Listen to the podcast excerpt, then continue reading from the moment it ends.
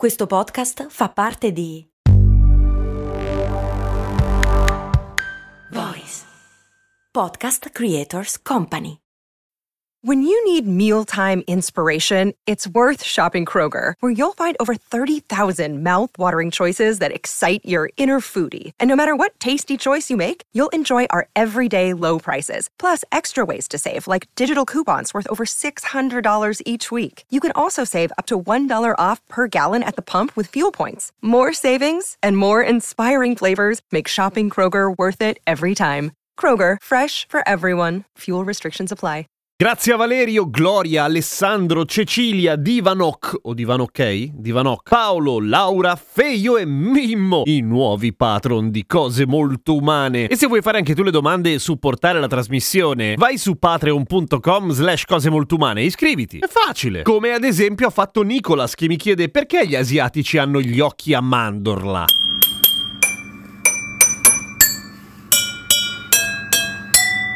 Ciao, sono Giampiero Kesten e questa è Cose Molto Umane, il podcast che ogni giorno risponde alle vostre curiosità. Tipo quella di Nicolas, appunto, perché gli asiatici hanno gli occhi a mandorla. Breve premessa, il termine occhi a mandorla sta spesso sul cazzo a chi ha effettivamente gli occhi asiatici oppure alla plica mongolica o l'epicanto mediale. E adesso vediamo bene che cos'è, semplicemente perché è un termine estremamente generico, nato peraltro intorno al Settecento e compare per la prima volta nella letteratura pacco che scrivevano gli europei che andavano in Asia e si innamoravano in particolare delle donne asiatiche. È stato provato sul web plurime volte che effettivamente sovrapponendo delle vere mandorle a dei veri occhi asiatici si nota che non c'entra un cazzo. Curiosamente, se noi caucasici ci mettiamo delle mandorle sopra gli occhi succedono due cose. Primo, non vediamo un cazzo. Due, scopriamo che effettivamente assomigliano ai nostri occhi. Per cui se bisogna stare per forza sulla questione della frutta secca bisognerebbe trovare qualcosa di più sottile o più aderente a quella forma lì. Il pinolo è troppo stretto, ve lo dico subito. Ma tornando alla domanda, come mai succede che l'occhio fatto in quel modo sia più presente in Asia? Beh, intanto c'è da fare una curiosa distinzione. La plica mongolica, o posizione mediale dell'epicanto, dove l'epicanto è la piega cutanea che si trova sopra l'occhio davanti alla palpebra, quindi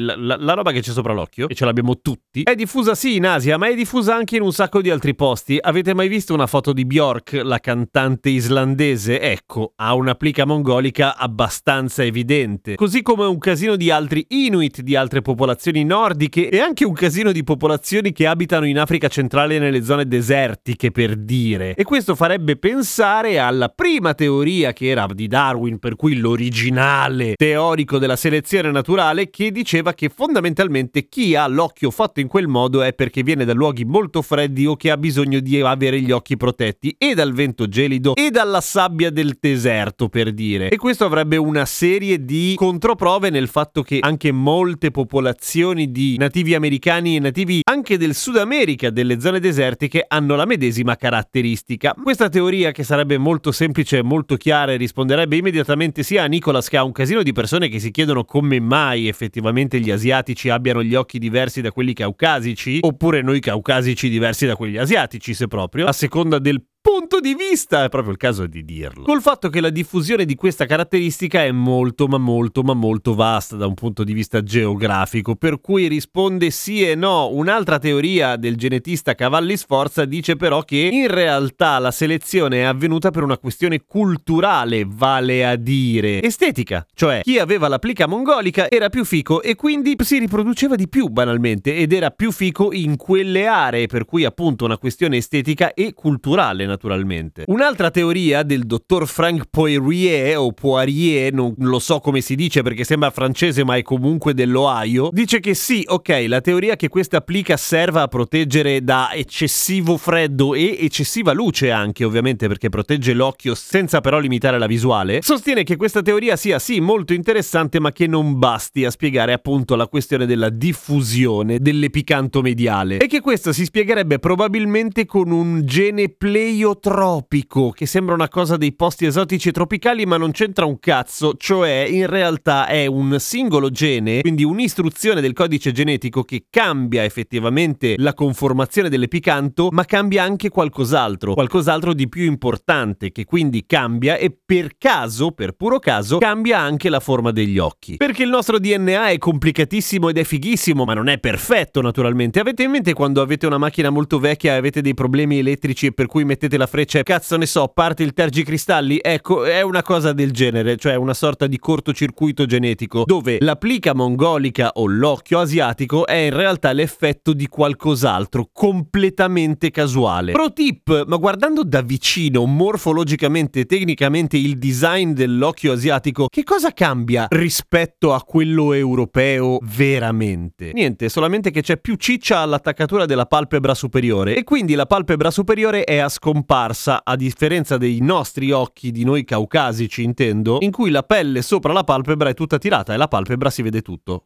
Parlo strano perché me lo sto toccando col dito. Eh sì, è, è così, è così. Quindi la risposta resta ancora vaga, semplicemente perché nemmeno i genetisti e gli antropologi ci stanno capendo una minchia. O meglio, ognuno ha la propria teoria, anche se quella di Darwin effettivamente sembra essere un pochino stretta e non spiegare esattamente come mai la plica mongolica sia così tanto diffusa in realtà anche appunto fra i polacchi, gli scandinavi e i sami, ma anche i boscimani e gli indios. La cosa interessante però è che quell'occhio si chiamerebbe occhio a mandorla, mentre quello caucasico è l'occhio tra virgolette normale, ma a livello numerico nel mondo sono molti di più gli occhi asiatici o che hanno quella forma lì, per cui a rigor di logica i nostri occhi dovrebbero chiamarsi occhi tondolotti, o per rimanere in tema di cose che si mangiano, a lupino o fagiolo, dipende. A domani con Cose Molto Umane!